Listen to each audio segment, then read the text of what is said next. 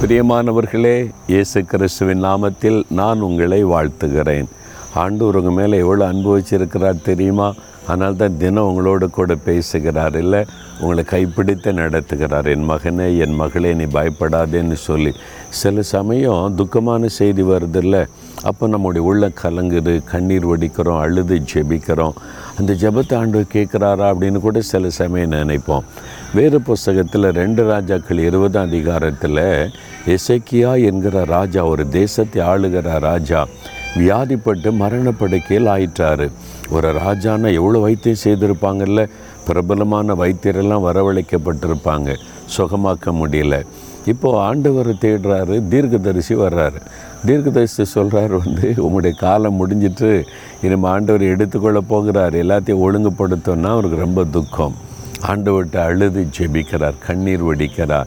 உண்மை மொத்தமாக நான் நடந்த ஆண்டவரேன்னு அழுத உடனே ஆண்டவர் மனம் இறங்கிட்டார். அந்த கண்ணீரை பார்த்தவொடனே என்ன சொல்லி அனுப்புற அதே தீர்க்கதரிசிகிட்ட திரும்பி போய் சொல்லுன்னு சொல்லி ரெண்டு ராஜாக்கள் இருபதாம் அதிகாரம் ஐந்தாம் வசனத்தில் உன் விண்ணப்பத்தை நான் கேட்டேன் உன் கண்ணீரை நான் கண்டேன் உன்னை குணமாக்குவேன்னு சொன்னார். அதே மாதிரி மரண படுக்கையை மாற்றி ஆயுச நாட்களை கூட்டி கொடுத்தார்.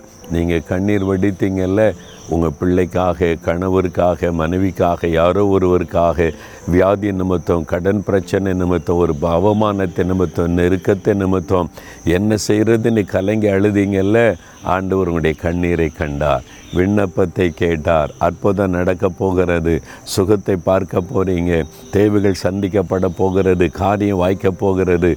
விசுவாசத்தோட ஆண்டவரே என் கண்ணீரை கண்டதற்காய் ஸ்தோத்திரம்னு சொல்லுங்கள் சரியா?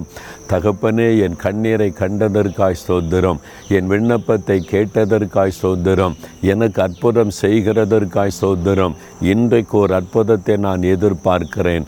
இயேசுவின் நாமத்தில் ஆமேன் ஆமேன்.